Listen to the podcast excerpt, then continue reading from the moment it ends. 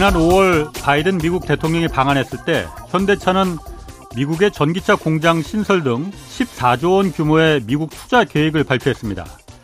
SK와 LG도 배터리 공장 등 미국의 16조 원 규모로 이 투자 계획을 줘서 큰 선물을 안겨줬습니다. 그렇지만 미국은 인플레 감축법을 추진하면서 그동안 한국산 전기차에 주던 보조금 이제 끊을 테니까 보조금 받으려면은 앞으로는 미국 땅에 와서 들어와서 생산하라 이렇게 요구하고 있습니다. 오늘 산자부와 외교부 등 정부 대표단이 미국으로 건너가서 이 대응 방안을 논의할 방침이라고 합니다. 여태 뭐 하다 줄 거 다 주고 뒤통수 맞은 뒤에야 찾아가겠다는 건지 도무지 모르겠습니다. 인플레 감축법은 이거 미국 의회에서 통과된 법안이라서 뭐 쉽게 되돌릴 수도 없습니다. 한덕수 총리는 세계 무역기구 WTO에 이걸 제소하겠다도 아니고 제소하는 걸 검토해 보겠다고 말하고 있습니다. 한국은 미국이 주도하는 인도 태평양 경제 프레임워크 IPEF의 창립 멤버로 가입했고 또 중국을 배제시키기 위한 반도체 칩포 동맹 가입도 지금 눈앞에 두고 있습니다. 주는 게 있으면 받는 것도 있어야 합니다. 미국에 요구해야 합니다. 그래야 글로벌 호구라는 소리 듣지 않습니다. 네, 경제와 정의를 다잡는 홍반장, 저는 KBS 기자 홍사원입니다. 홍사원의 경제쇼 출발하겠습니다. 유튜브 오늘도 함께 갑시다.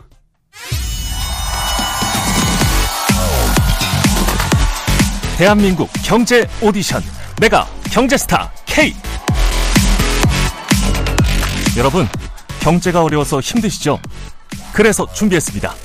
대한민국 경제 오디션 메가 경제스타 K 힘든 경제 상황을 이겨낸 감동 스토리 우리 가정의 특별한 경제 공부법 슬기로운 투자 아이디어 경제와 관련된 이야기라면 모두 모두 환영합니다.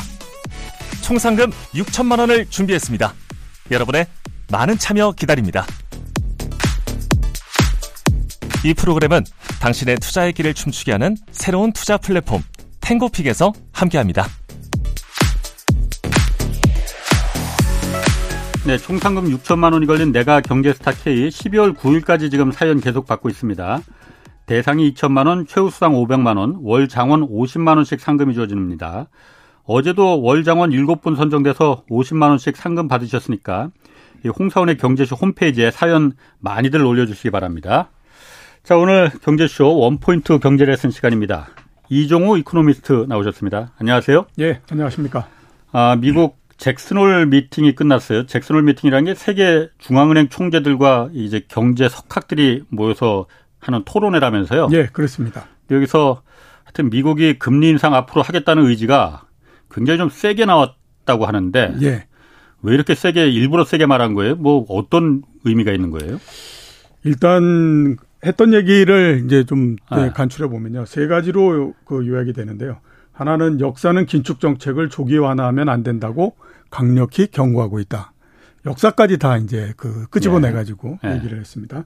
두 번째는 금리 인상을 중단 혹은 유예할 때가 아니다. 예. 그래서 금리가 오를수록 성장은 느려지고 고용 시장 환경도 약해지지만 인플레이션을 떨어뜨릴 수 있다. 이렇게 예. 얘기를 했고요. 세 번째는 인플레이션이 2%로 되돌아가도록 연준의 정책 스탠스를 유지하겠다. 이렇게 얘기를 했습니다. 크게 보면 이 세 가지인데요. 예. 우선 이제 뭐 역사 이렇게 얘기한 거는요. 1970년대의 그, 어, 인플레. 그때를 음. 지금 이제 그 생각을 하고 있는 거거든요. 그러니까 예. 그 정책을 피다가 중간에 약화시키게 되면 인플레 심리를 끄지 못한 상태에서 계속 가기 때문에 인플레가 계속해서 확대될 가능성이 있다. 이렇게 되니까 지금에서 강력하게 밀어붙이겠다라고 음. 하는 이제 의지를 나타낸 거고요. 그때 그러니까 1970년대 잠깐 고금리로다가 금리 계속 올려서 인플레 잡으려다가 예. 잠깐 잡히는 것 같으니까 예, 금리를 다시 잠깐 예, 내렸잖아요. 예, 예. 그러다 다시 그냥 확 튀어버린 그렇죠. 거죠. 그게 확 튀면서 전체적으로 기간을 5년 동안 계속 예. 그 고물가가 됐었으니까 예. 그 전례를 지금 아. 그 계속하지 않겠다 이런 얘기를 한 거고요. 예. 두 번째는 이제 뭐 그 고용 시장 약화되고 이렇다라고 하더라도 인플레를 떨어뜨리겠다라고 얘기를 한 거거든요. 그거는 이제 어, 연준이 정책을 피는 데에서 두 가지 변수를 많이 봅니다. 하나는 고용을 보고 또 하나는 물가를 보고 이렇게 예. 하거든요. 근데 지금 고용 수준이 3.5% 정도 하니까 이게 굉장히 낮은 수준이다라고 생각하고 있는 거고 예. 4% 중반 정도까지 올라올 때까지는 계속해서 물가 쪽으로 계속 가야 된다. 라고 이제 그 방향을 정한 거죠. 그렇기 아. 때문에 물가 인상을 아, 그 이제 금리 인상을 계속하겠다라고 얘기한 거고 인플레 2%는 원래서부터 얘기했던 거였거든요. 목표 인플레를 어느 정도로서 보느냐 하는 건데 그거를 이제 다시 한번 확인을 시켜줬다라고 하는 측면에서 어, 우리가 이제 음. 평가해 줄 수 있다라고 생각이 되는데요. 제가 봤을 때는 세 가지 뭐 여태까지 얘기했던 거에서 그렇게 크게 벗어나거나 그런 거는 아닙니다. 네. 근데 왜 시장이 굉장히 세게 반응을 했냐면 네. 그 7월 달 FOMC 회의에서 0.75%를 올린 다음에 예. 그다음에 이제 여러 얘기들이 굉장히 많았죠. 처음에는 계속해서 강하게 나갈 거다라는 얘기를 음. 했다가 시간이 지나면서는 아 이제 조금 강도를 낮출 거다라고 하는 얘기들 굉장히 많이 했습니다. 그래서 금리 인상의 폭도 0.75에서 0.5로 내려왔고 그 다음에 뭐 조만간 아무튼 좀 끝이 나지 않겠느냐라고는 기대를 많이 했었는데 예. 그 기대가 그게 아니다라고 하는 거를 이번 이제 잭슨홀 미팅에서 완전히 못을 박아버리는 형태가 됐기 때문에 예. 그래서 전체적으로 굉장히 과, 이 과민하게 반응을 했다. 이렇게 이제 볼 수가 있는 게 아닌가라는 생각이 듭니다. 아니 그러니까 그 인플레율이 그러니까 7월에는 약간 좀 물가 상승률이 좀 꾹 수그러들었잖아요. 예, 예. 그러니까 인플레가 이거 지금 정점에 이른 거 아니냐. 음. 그러니까 시장에서도 금 기준금리를 그렇게 예. 과하게 나머지 경기가 다 때려 잡는데 예. 그렇게 하지는 않을 거다. 그래서 예. 내년에는 오히려 기준금리를 인하할 거라는 얘기도 있었어요. 예, 예. 그러니까 그 그렇죠. 그 기대감이 충분 막 충만했을 거 아니에요. 예. 그거를 연방준비제도도 모르는 게 아닐 텐데 음. 다시 그냥 그 이거 그 좀 피해가 있다 하더라도 금리 왕창 올릴 거야라고 예. 선언한 거잖아요. 예, 그렇죠. 이거는 그만큼 미국 경제가 그럼 버틸 능력이 있기 때문에 이런 걸 말하는 거잖아요. 버틸 능력 아직까지는 이제 버틸 능력에 대해서 의심할 만한 부분들은 없죠. 앞에서 네. 제가 말씀드렸던 것처럼 고, 고용이 굉장히 나빠가지고 네. 실업률이 굉장히 높다라고 하게 되면 당연히 버틸 수 있는 능력이 별로 없다라고 생각해야 음. 되는데 지금 그 실업률이 3.5%로 굉장히 낮은 상태고요. 거의 완전 고용에 가까우니까. 예, 그렇죠. 그다음에 네. 1분기, 2분기에 마이너스 성장을 하긴 했지만 예. 이게 일시적이다라고 지금 보고 있는 예. 거거든요. 그러니까 경기는 그렇게 침체되거나 둔화되어 있는 상태가 아니다라고 예. 보고 있기 때문에 지금 미국 경제에서 가장 최고의 문제는 물가다라고 보고 있는 거거든요. 예. 물가만 잡히게 되면 이 상태에서 크게 나빠지지 않는다라고 보기 때문에 지금에서는 물가를 잡는 것이 가장 최 우선의 과제다라고 생각하면서 지금 가고 있기 때문에 그 속도를 굉장히 빨리 해가지고 음. 사람들이 혹시 금리를 좀 이렇게 그 인상하는 속도를 늦춰서 하지 않겠느냐라고 하는 것들이 결국 인플레 기대 심리를 또 불러일으킬지 모른다라고 생각하니까 굉장히 강력하게 나가는 그런 형태가 되는 거죠. 1970년대처럼 예, 그렇죠. 그 과오를 번복하지 않겠다. 예, 예, 그렇습니다. 그런데 결과가 어떻게 될지는 아직까지 현재로서는 모릅니다. 왜냐하면 그 경기 둔화 이 부분도요. 예. 앞으로 둔화되지 않는다라고 하는 거는 아니거든요. 지금 둔화돼 그렇게 크게 둔화돼 네. 있지 않다라고 하는 부분들이기 때문에 예. 이게 지금 정책이 계속 나오고 그다음에 금리 인상을 하고 한 6, 7개월 정도밖에 안 지났잖아요. 그 효과가 아직까지는 경제 전체에 미칠 만큼은 아니거든요. 예. 근데 이게 만약에 이제 음. 그 시간이 지나면서 계속 미치는 형태가 된다라고 하면 지금 금리 인상이라고 하는 것이 경기 둔화를 굉장히 빠른 속도로서 만들어 버릴 가능성이 있죠. 예. 그러면 경기 침체되고 이렇게 가면 자연적으로 물 저그 이 실업률은 예. 굉장히 빠른 높아지겠죠. 속도로서 올라가는 거거든요. 예. 이 때문에 지금 정책을 피는 거는 예. 앞으로의 수치를 예상해 가지고 하는 것보다는 예. 당장에 우리가 우려할 만한 수치가 그쪽에서 안 나오니까 예. 지금 가장 우려할 만한 수치가 나오고 있는 인플레를 빠른 속도로서 잡아야 된다. 예. 이거에 그냥 포커스를 맞추고 있는 거다. 이렇게 이제 봐야 되는 거죠. 아니 그러면은 그냥 나중에 다음 달에 원래 이제 기준금리 미국 기준금리가 또 올릴지 얼마나 올릴지 결정되는 거잖아요. 예. 그럼 그때 그냥 올리면 되지. 예. 지금 미리 이렇게 공포심을 예. 세게 말해갖고 그냥 할 필요가 뭐가 있을지. 예. 연준이 한번 크게 실수했잖아요. 예. 작년도 말에 예. 물가 안 오른다 이래 그 해가지고.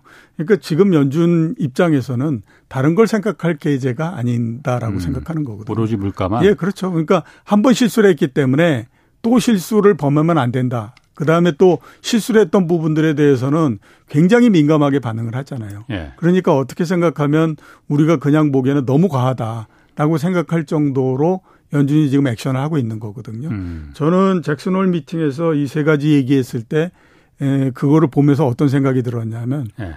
아니 좀 일찍 좀 하고 잘 좀 하지.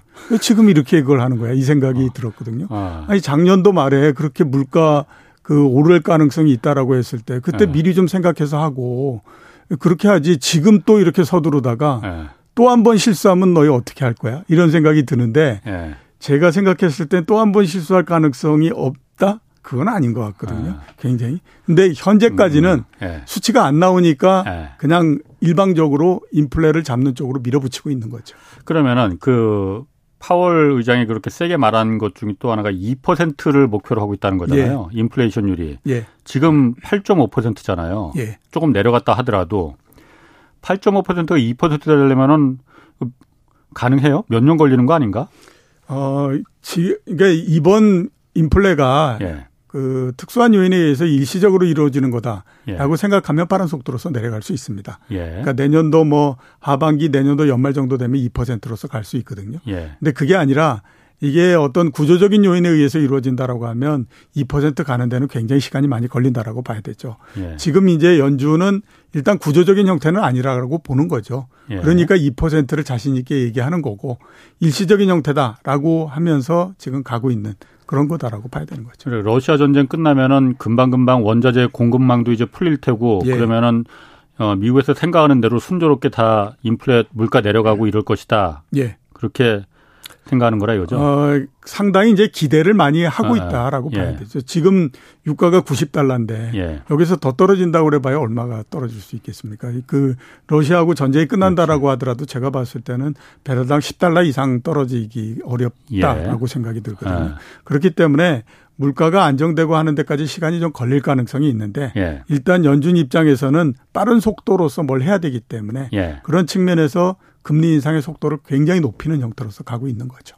그럼 다음 달에 그 미국 기준금리는 0.75%뭐 일각에서 희망을 0.5% 아래로 내려갈 수 있다 뭐 이렇게 어 희망들이 많았었는데 예. 그건 다 이제 더 이상 생각할 수도 없는 거예요. 그럼 0.75% 포인트가 거의 결정이에요. 일단 0.75%가 될 가능성이 굉장히 높다라는 생각이 듭니다. 예. 그러니까 잭슨홀 미팅이 있기 전에 예. 0.5% 인상을 할 거다라고 그 예. 예상했던 예. 비율이 51%였고요. 예. 그 다음에 0.75%일 예. 거다라고 그 생각했던 게 0, 그 47% 정도였습니다. 예. 그러니까 서로 거의 비슷비슷한 형태였거든요. 근데 잭슨홀 미팅을 하면서 갑자기 이제 뭐 0.75% 쪽으로 쭉 밀려버리는 형태가 됐잖아요. 예. 그렇게 되면 아마 오늘 내일 사이에 그 비율을 보면 거의 한 2대 8 정도로 이제 그 0.75% 쪽이 강해질 거거든요. 예.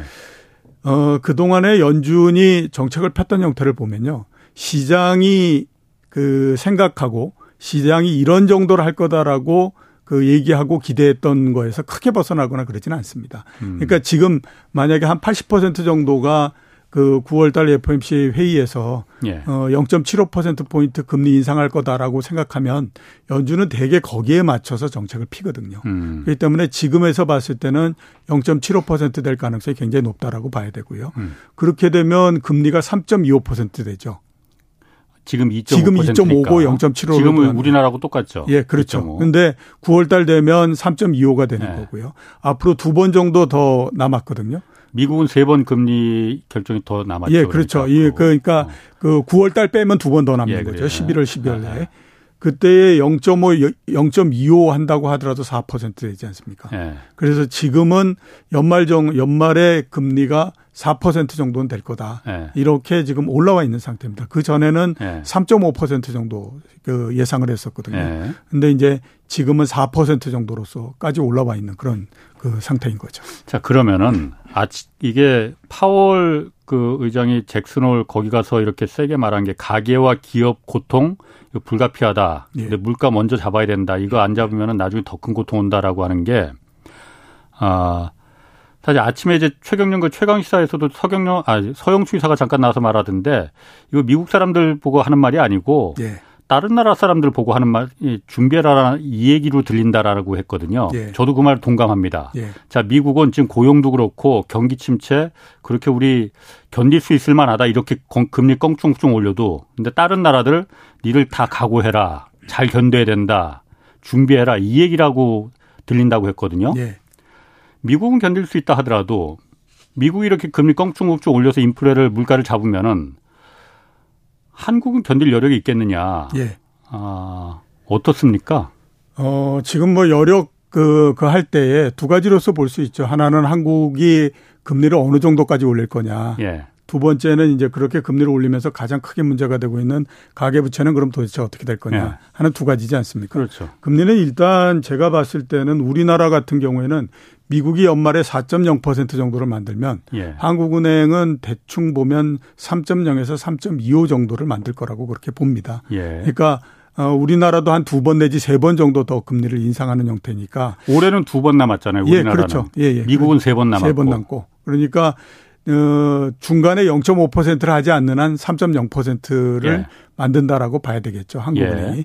대충 그 정도면 올해를 마무리하지 않을까라는 예. 생각이 들고요. 그 어, 연말에 기준금리를 3.0% 정도를 만드는 거는 그거는 현재로서는 일단 어느 정도는 제가 제 생각으로는 좀 견딜 수 있다라는 생각은 음. 듭니다. 그렇기 때문에 뭐 3.0%를 만들어서 완전히 그게 한국 경제를 문제를 만들 거다 이렇게 생각은 들지 않고요. 예. 그 다음에 또 하나는 이제 가계부채 부분인데 그거는 네. 뭐한 거의 한 1,800조 정도 되니까 예. 어 가계부채를 그러니까 그 그렇게 많은 상태에서 금리를 올려서 가계부채가 정말 폭발을 해가지고 금융 위기가 될 거냐 예. 그거는 현재로서는 알기가 굉장히 좀 어렵죠. 예. 근데 그것보다는 제가 생각했을 때는 계속해서 그 소비를 할 수 있는 여력을 줄여버리는 그런 형태가 되지 않을까라는 그렇죠. 생각이 들거든요. 지갑을 닫죠. 예, 예. 어. 그러니까 올해 연말에 우리나라의 기준금리를 한 3.0% 정도를 만들면요. 예. 소비를 위해서 쓸 수 있는 돈의 한 3, 돈이 35조 정도가 줄어들어 버리는 형태가 예. 됩니다. 이자 비용으로 나가야 되기 때문에. 예. 그렇게 되면 그게 경제 전체에다 상당한 영향을 줄 수밖에 없거든요. 음. 그러니까 그게 상당히 좀 문제고 금융위기 관련해서는 두 가지 가능성을 우리가 같이 봐야 되거든요. 예. 하나는 정말로 미국의 그 2008년도 금융위기처럼 완전히 경제가 쑥대밭이 돼버리는 경우도 있고 예. 또 하나는 2003년도에 우리나라의 카드처럼 문제는 있는 것 같은데 그게 경제 전체에 아주 심각한 타격을 미치거나 이러는 형태로서 발전하지는 않는 경우도 있고 예. 이두 가지 경우거든요. 예. 그렇기 때문에 지금 거에서는 그 금융위기가 발생한다라고 하는 걸 너무 빠르게 예단할 수는 없다라고 생각이 됩니다. 일단 뭐 고액 이따 한- 환율도 지금 비상이에요. 환율하고 예. 같이 다 얘기를 하겠지만은 아 미국하고 그 우리나라는 그러니까 지난달에 아 지난주에 금리 올릴 때 0.25% 포인트 올렸잖아요. 예. 그래서 지금 2.5%로 미국하고 이제 금리가 똑같아졌는데 예. 한국은 이제 앞으로 두 번 금리를 올릴 조정할 게 있고 예. 미국은 세 번 남았는데 예. 아 미국하고 한국하고 금리 차가 예. 1% 포인트 이상 차이가 나면은 예. 정부에서 물론 그 정도 괜찮다고 해요. 예. 옛날에도 과거에도 한 세 차례 정도 미국 금리가 더 높았던 적이 있었다. 그렇지만은 별 문제 없었다. 예. 뭐 한국에 들어와 있는 외국 자금이 그렇게 빠져나간 적도 없었고 음. 그렇지만은 지금은 상황이 좀 다르지 않느냐. 예. 옛날에는 인플레가 없던 시기고 지금은 인플레가 정말 하루가 다르게 막 뛰는 그런 음. 시점 아니냐. 예. 이 상태에서 한미 간 금리 차고 걱정 안 해도 될까라는 예. 생각이 들거든요. 걱정을 안 해도 되는 거는 아니고요. 예. 제가 봤을 때는 어느 정도 좀 걱정을 해야 되는 것이 맞지요. 예. 우선 몇 가지로 볼 수 있는데요. 우선 이제 보면 과거의 세 번의 경우에는 별로 없었다라고 예. 얘기하는 거는 그냥 이제 그 당시에는 외국인들이 우리나라 채권을 갖고 있는 비율이 굉장히 낮았기 때문에 예. 팔아서 나가고 뭐하고 할 만한 것도 음. 없었습니다. 예. 근데 지금은 150조 정도를 갖고 있기 때문에 예. 굉장히 액수 큰 거거든요. 예. 그렇게 그러니까 어 우리나라 전체 그 채권에서 8% 정도를 갖고 있으니까 지금은 충분히 대응할 수 있을 만큼의 채권을 갖고 있다. 예. 그렇게 이제 볼 수 있고요. 예. 두 번째는 보면 또 뭐냐면 꼭 왜 외국인들이 우리나라에서 그 자금을 빼내가는 것만을 생각합니까? 음. 우리나라 사람들이 해외로 자금을 빼내가는 것도 생각을 해야 되잖아요. 예. 그러니까 만약에 우리나라도 해외에다가 포트폴리오 투자를 하지 않습니까? 해외 채권을 사기도 하고 예. 그 다음에 해외 금융 자산을 사기도 하고 또 뭐를 하기도 하고 예. 이렇게 그거 하지 않습니까? 그 액수도 또 대단히 많거든요. 예. 근데 지금 만약에 미국 금리가 우리나라보다도 훨씬 더 높아진다. 음. 그렇게 되면 미국의 채권을 사거나 아니면 미국의 뭐 그. 금리 자산을 사거나 이렇게 예. 해서 국내에 있는 돈들이 밖으로 나갈 수 있다라고 예. 하는 거예요. 그거를 막을 수는 없는 거거든요. 예. 그게 그 연간으로 따졌을 때 작년도 같은 경우도 200억 불 정도 됐는데 이게 더 커진다라고 하면 굉장히 커지는 거잖아요. 예. 그러니까 그런 측면에서 봤을 때에 그거를 뭐 지금 자본이 네. 완전히 개방돼 있는 상태에서 우리나라 예. 사람들이 해외 투자하겠다라고 하는 거를 막을 수는 없는 거잖아요. 예. 옛날처럼 예. 인위적으로 막을 수 없으니까 당연히 그 부분에 의해서 커지는 부분도 있기 때문에 예. 그런 것들을 종합했을 때는 문제가 없다라고 얘기는 하기는 어렵다라고 봐야 되죠. 그러니까 음. 작년도 같은 경우가 올해 상반기에만 자본거래에서 400억 달러 정도의 적자가 났거든요. 그러니까 음. 400억 달러 정도의 그 우리나라에 들어와 있던 달러가 해외로 빠져나간 형태가 된 거예요. 예. 그 중에서 주식 관련해서 팔아가지고 나간 것도 상당히 있지만 우리나라 사람들이 해외에 투자한 것이 더 늘어나 음. 버린 음. 그런 부분들도 있거든요. 예, 예. 그거를 같이 고려를 해야 되죠. 어. 만약에 우리나라의 금리가 그 말씀하셨던 것처럼 미국 금리보다도 훨씬 더 낮다. 그러면 굳이 한국에 뭐 어, 채권을 투자하고 뭐하고 해야 할 음. 이유가 없잖아요. 예. 그러니까 그런 부분들을 같이 고려해야 돼요. 아, 한국인의 그야말로 외국 미국 달러 채권을 구입하기 위해서 한 달러 바꿔서 그 나가는 부분도 무시할 수 없다. 예, 그렇죠.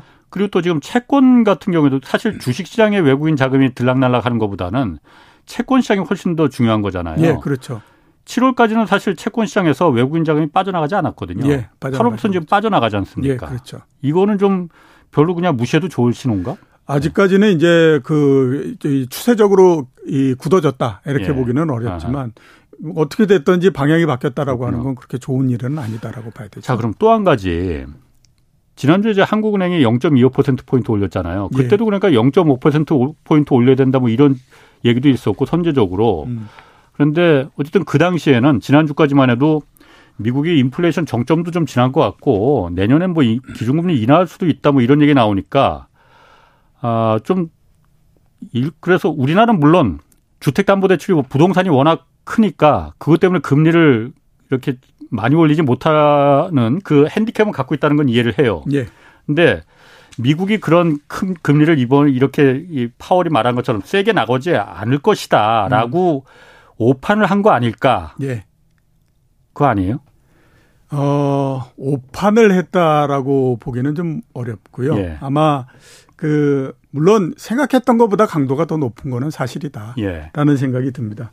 어 근데 전체적으로 금리에 대한 대응력이 어느 정도 되느냐. 그러니까 우리는 우리 같은 경우에 보면 예. 지금 이제 뭐 3% 정도까지 올라 2.5%니까 예. 앞으로 많이 그해 봐야 3% 정도까지 뿐이 못 올린다. 네. 왜냐하면 그 이상 올리게 되면 우리 경제에서 우리 저 이 그 이 가계 부채도 많고 그래가지고 이게 뭐그 어, 이상 올릴 수 없으니까 음, 음. 상대적으로 보면 우리는 대응률이 굉장히 떨어지는 거고 예. 그 대신에 유럽도 그렇고 그 다음에 또 뭐 일본도 그렇고 상대적으로 대응할 수 있는 능력도 있고 그 다음에 또 미국 같은 경우에는 아예 어, 기축 통화를 갖고 있으니까 뭐 금리를 얼마든지 올린다고 하더라도 문제 없다. 예. 그러니까 상대적으로 우리는 금리를 올릴 수 있는 그 폭이 없고 그러니까 예. 앞으로 대응 능력이 별로 없는 거 아니냐 이렇게 예. 볼수 있지 않습니까? 예, 예.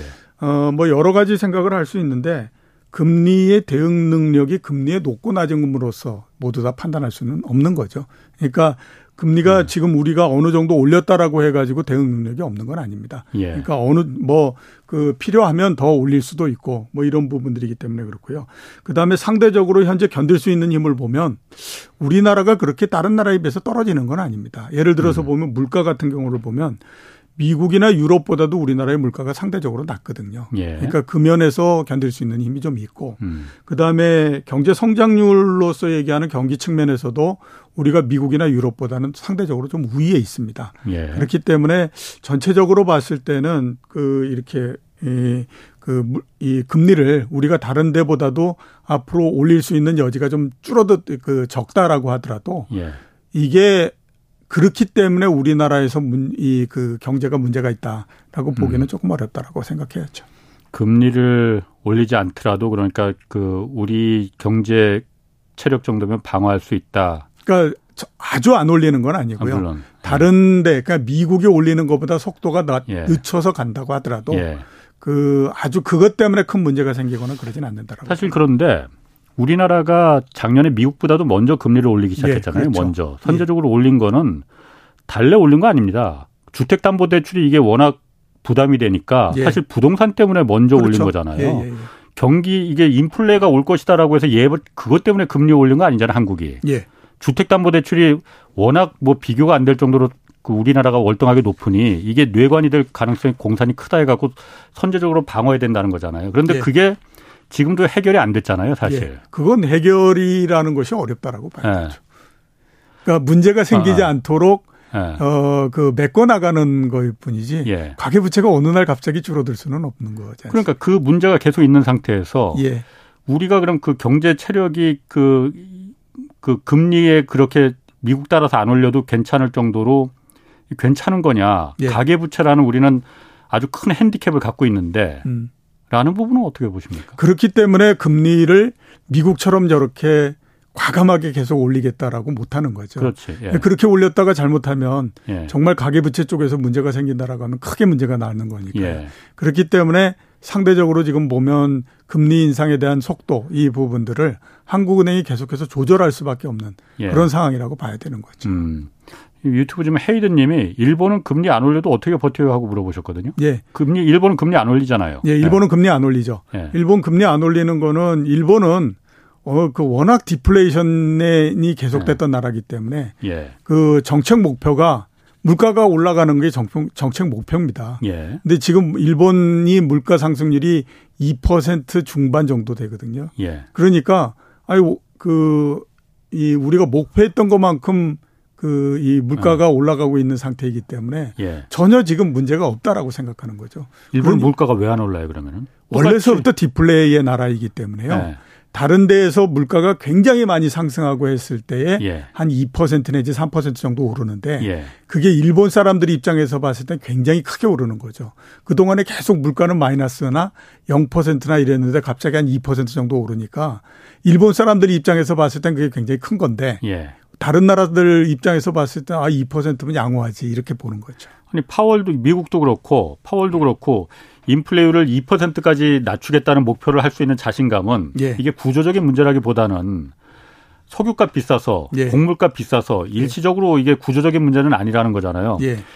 일본도 역시 마찬가지로 석유 수입해야 되고 곡물 수입해야 되는 나라인데 그렇게 보면은 이게 그게 문제가 아니라는 반증도 될 수 있는 거 아니에요? 네, 일본은 그렇죠. 물가가 안 오르는 걸 보면은 어그 이제 석유 그러니까 원자재나 이런 네. 것들이 오른다라고 하더라도 일본 내에서 물가가 하락하는 요인들이 굉장히 강한 거죠. 예를 들어서 아, 보면 예, 예. 예를 들어서 보면 소비가 잘 안 되니까 예. 그에 따라서 계속해서 예. 어뭐 상품 가격이든지 서비스 가격이든지 이런 것들이 내려가려고 하는 속성을 갖고 있으니까 예. 그게 원자재를 음. 통해 가지고 어느 정도 희석이 된다고 하더라도 전체적으로 나오는 수치 자체는 그렇게 높게 나오지 않는 거죠. 예. 그렇기 때문에 그래서 그런 거거든요.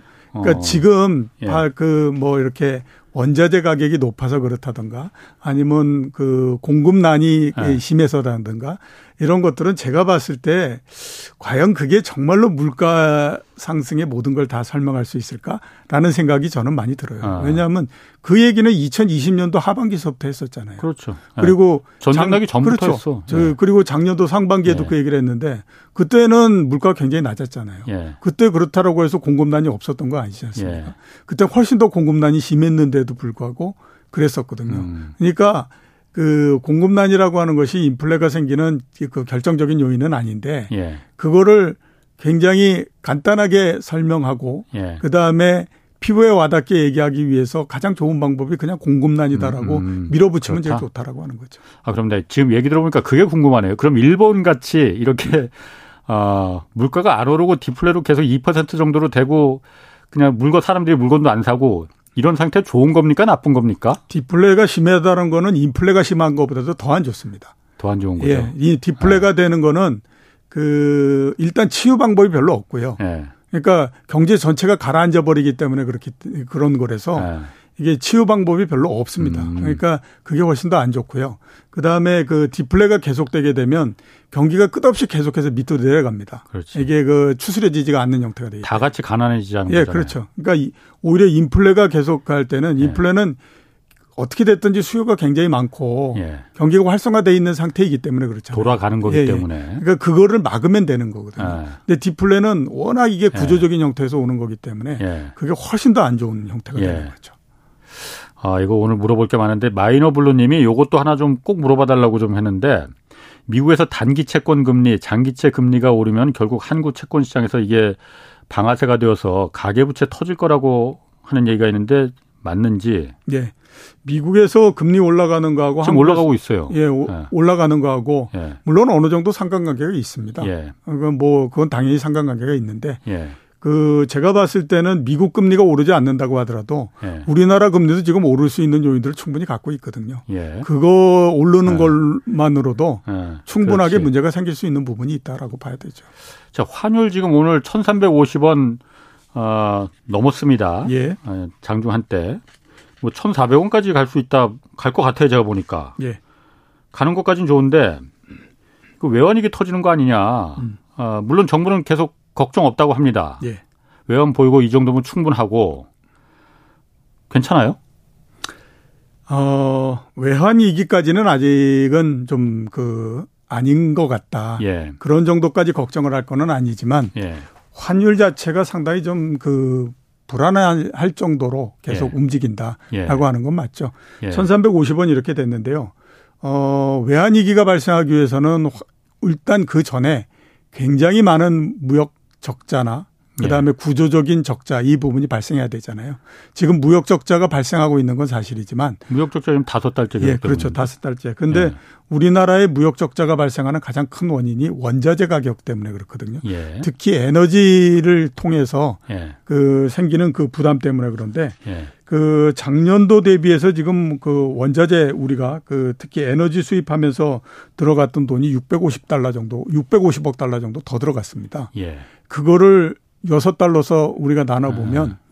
그것만 그러니까 에너지 가격만 작년도 수준 정도였다라고 하면 예. 적자가 나지를 않는다라고 음. 봐야 되죠. 예. 그러니까 이게 우리나라도 걸려서 문제가 되지만 다른 나라들도 다 걸려서 문제가 되는 거거든요. 예.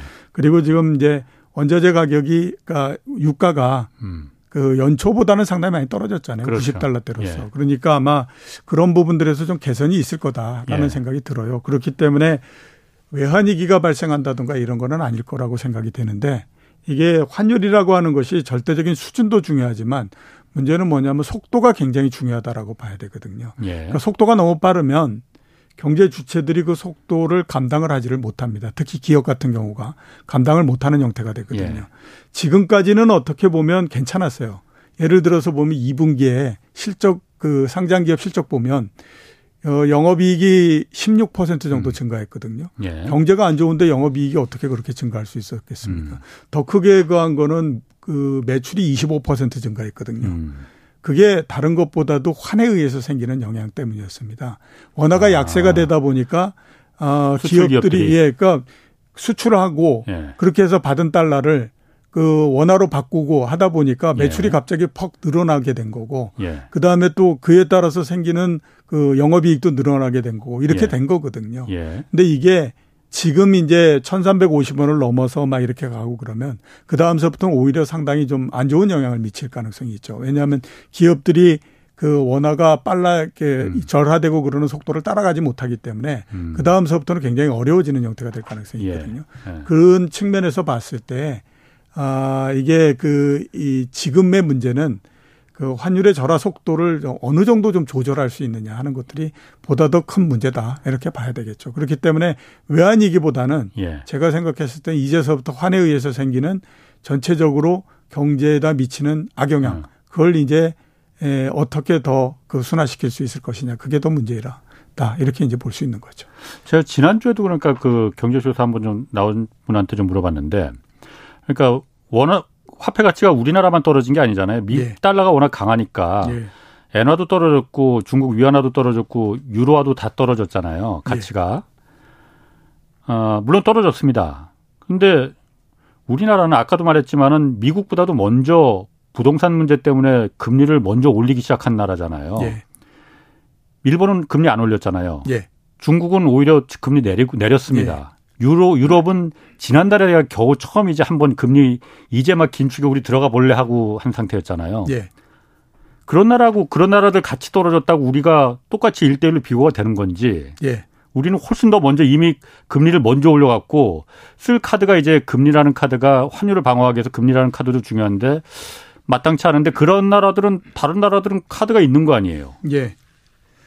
어 그 환율이 움직이는 것이 예. 금리에 의해서만 움직이는 건 아니거든요. 예. 다양하게 여러 가지 요인들에 의해서 움직이는데 예. 현재까지 일단 우리나라 원화도 다른 나라와 똑같이 절하돼 버리고 한 거는 어 그거는 어떻게 생각하면 좀 불가피한 부분이 있다라고 봐야 됩니다. 왜냐하면 예. 달러가 강해진 건데 예. 달러가 강해진 게 보면 두 가지 요인에 의해서거든요. 달러 자체로 강해진 요인도 있고 예. 그다음에 또 그 다른 나라 통화가 약해졌기 때문에 의해서도 있는데 예. 지금 다른 나라 통화가 약해진 부분들은 부분적으로 나라마다 다 차이가 있는 거고요. 예. 대신에 달러 자체가 강해진 요인 이거는 달러만에 의해서 생기는 요인이기 때문에 예. 다른 나라들이 그거에 의해서 생기는 달러의 강세 부분들은 똑같이 다 어, 그, 얻어맞는다라고 생각을 해야 되거든요. 음, 음. 그래서 그렇습니다. 그래서 달러 자체 요인을 우선 한번 보게 되면요. 앞에서 말씀드렸던 것처럼 그, 저 7월 달에 FOMC 회의가 끝나고 난 다음에 이제 완화 좀 그 긴축의 속도를 좀 조절하지 않을까라고 생각했는데 그게 되지 않, 않았잖아요. 예. 그러니까 그렇게 되다 보니까 달러가 갑자기 또 강해질 수밖에 없었고요. 예. 그다음에 또 하나는 보면 미국의 시장 금리가 계속해서 올라가기 시작을 했습니다. 예. 그러니까 원래 10년물 국채 수익률이 3.5%까지 올라갔다가 그게 또 많이 떨어졌을 때 2.58%까지 음. 떨어졌거든요. 예. 그게 이제 한 한 달 전 정도서부터 다시 올라가기 시작해서 지금 오늘 현재는 한 3.1% 정도까지 올라갔습니다. 음. 그러니까 그 기준금리보다 더 중요한 거는 시장금리잖아요. 예. 그러니까 그게 올라갔기 때문에 그렇게 된 부분들도 있고요. 예. 그 다음에 또 하나는 보면 과거 경우를 보면 미국의 경기 둔화위가 됐을 때 오히려 달러는 굉장히 강해졌었습니다. 미국의 경기가 둔화됐을 예, 예. 때. 그러니까 다른 예. 나라들 같은 경우에는 예. 경기가 둔화될 때에 그 나라 통화가 약세가 되는 그렇지. 것이 일반적인데 예. 미국 같은 경우에는 경기가 둔화될 때 달러가 강해지는 경우가 더 많았어요. 왜? 왜? 그러니까 음. 1980년도 이후에 11번 정도 경기가 둔화됐었거든요. 예. 그 중에 여섯 번 정도는 달러가 강해졌고 예.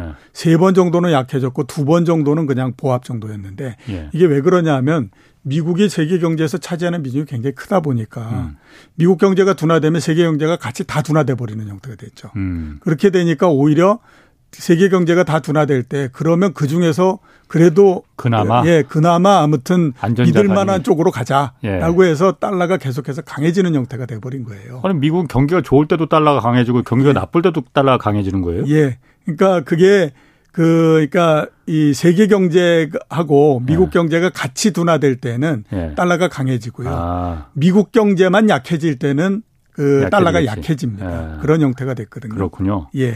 이게 제가 외환위기 그 외환위기 자꾸 얘기하는 게 제그 트라우마 저는 사실 1997년에 이제 그 외환위기를 겪었잖아요. IMF를. 예. 그때도 예. KBS 제가 기자생활을 아, 했었는데 예.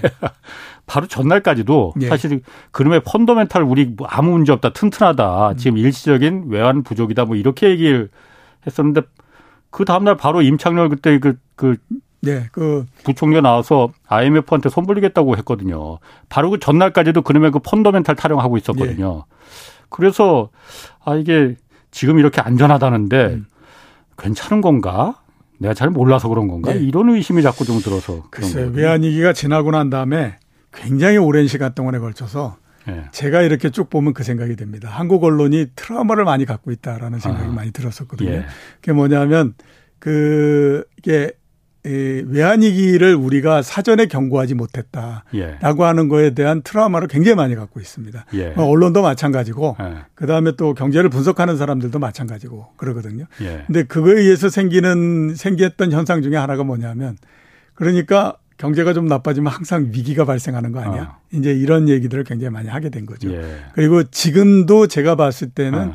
그 외환위기를 그 겪었던 사람들은 그 트라우마에서 벗어나지 못한다라는 생각이 많이 드는데 그래서 지금 이제 보면 그때하고 모양이 비슷하잖아요. 예. 그러니까, 그러니까. 이게 적자 계속 나고 예. 그 상태에서 지금 환율 계속해서 올라가고 이런 이제 그 구도니까 외환 보유고만 좀 충분한 예, 것뿐인데 예, 예. 그때하고 또 하나 차이가 나는 건 뭐냐면 그때는 정말 딱 한국만 그 이 위기가 발생 그그 저 환율이 계속해서 약세가 돼 버리는 형태가 됐었죠. 음. 그러니까 다른 나라들 그러니까 유럽이나 네. 뭐 일본이나 뭐 이런 데는 별 그 이 문제가 없었거든요. 예. 근데 이제 한국만 그런 형태였는데 지금은 보면 전 세계적으로 음. 다 똑같이 네. 이제 막 이렇게 어, 그 약간의 정도의 차이만 있을 예. 뿐이지 대부분 다 20% 정도의 절하 다 이런 예. 걸 보이지 않습니까? 예. 예. 그런 면들을 우리가 우리 그 종합적으로 고려하면 예. 아직까지는 정말로 외환위기 여기까지는 네. 우리가 그렇게 그렇군요. 걱정은 하지 않아도 된다. 이렇게 알겠습니다. 그리고 또 위기 얘기 나오니까 위기 한 그 시리즈로 하나 더 아까 말씀하셨듯이 금융위기 예. 뭐 얘기 잠깐 하셨잖아요. 이것까지는 뭐 사실 그 가능성 그렇게 사실 금융위기가 오면 지, 금 큰일 나죠. 예. 그런데 아, 그 가능성 없겠느냐. 왜냐하면 금리가 지금 우리나라는 가계부채라는 뇌관이 있는데 금리가 예. 지금 이게 3% 어, 이미 넘었, 3%올 연말까지 가고 미국이 저렇게 껑충껑충 올리는데 우리가 어느 정도는 따라가 줘야 되는 거 아닌가라는 예. 그러면 이제 가계부채가 문제가 되는 거잖아요. 예. 근데 그런 얘기 하거든요.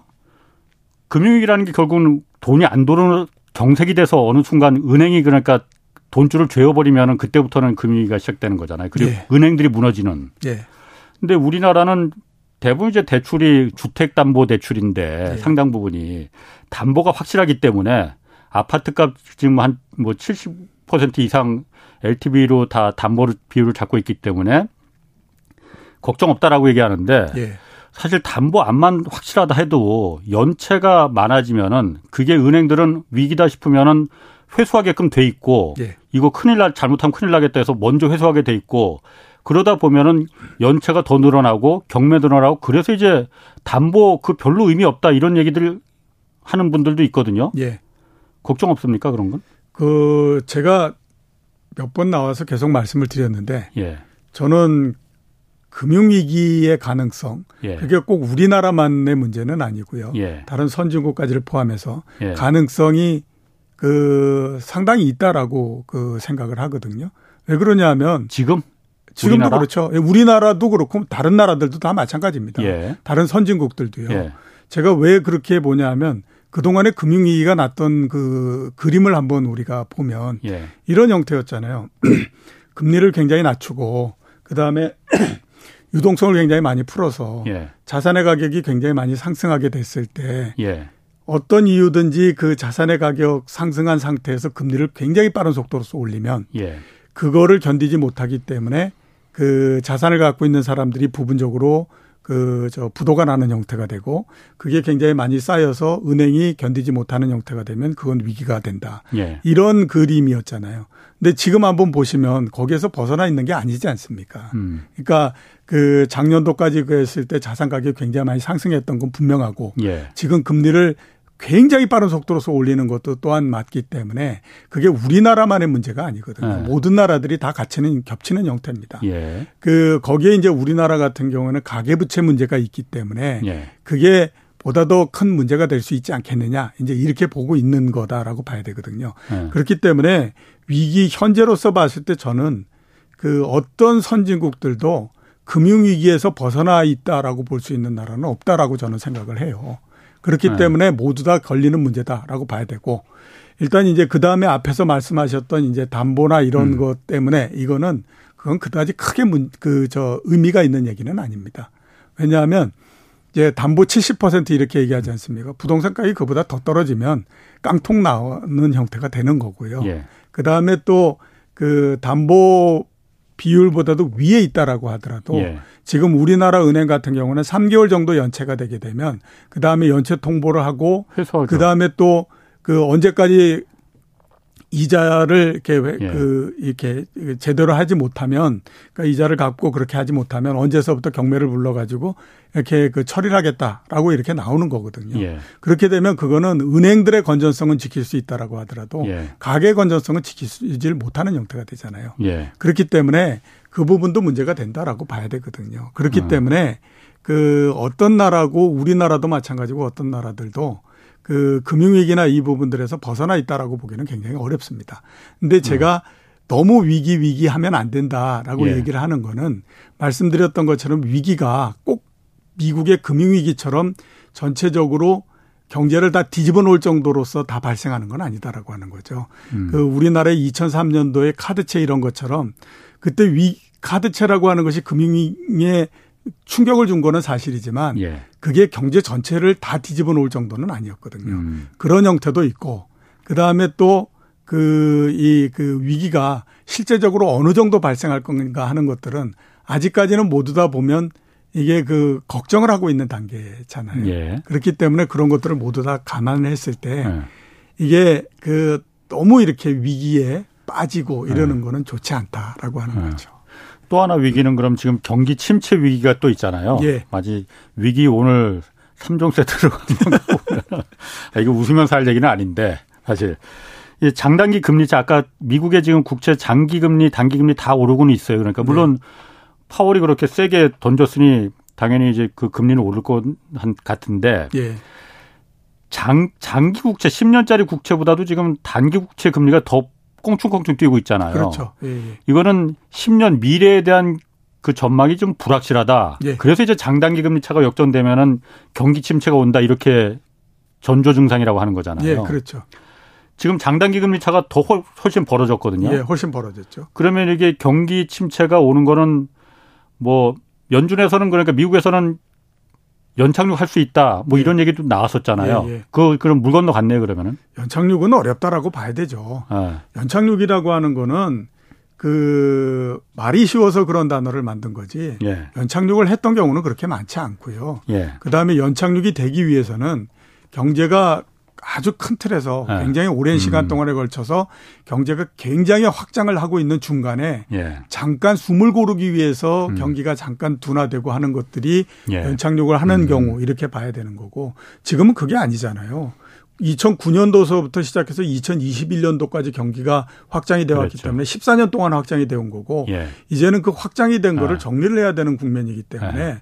당연히 경제는 보면 연착륙을 할 수는 없습니다. 예. 하, 그 착륙을 하게 되면 굉장히 하드하게 착륙을 한다라고 봐야 되거든요. 음. 그렇게 되면 미국 경제 기준으로 봤을 때 마이너스 2% 마이너스 3%까지 내려가고 한다라고 봐야 되고 제가 생각했을 땐 그렇게 보는 것이 합리적이지 여기서 연착륙을 음. 한다라고 음. 얘기하는 거는 작년도 말에 물가 안 오른다라고 얘기하는 것만큼 그거는 그 이게 가능성 없는 얘기다. 아니다라고 봐야 돼요.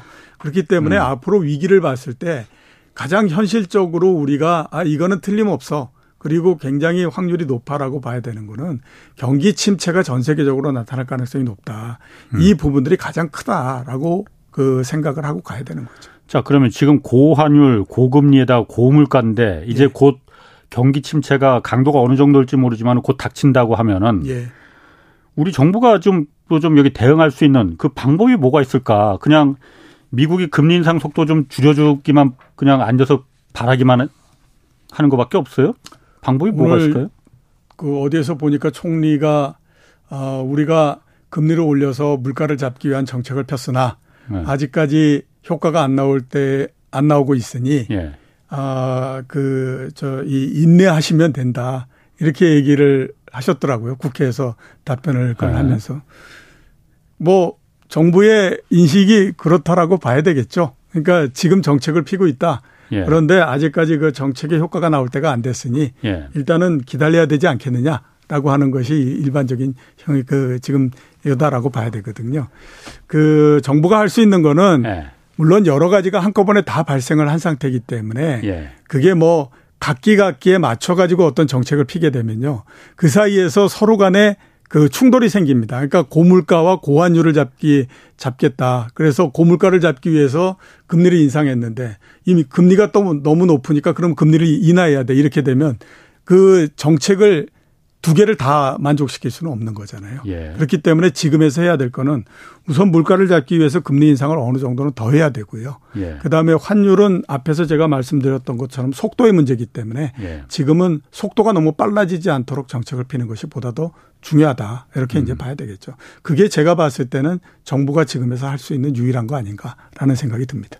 뭐 혹시나 미국이 기준금리를 좀 말은 그렇게 했지만은 세게 했지만은 낮추면은 방법이 그것도 될 수는 있겠네요.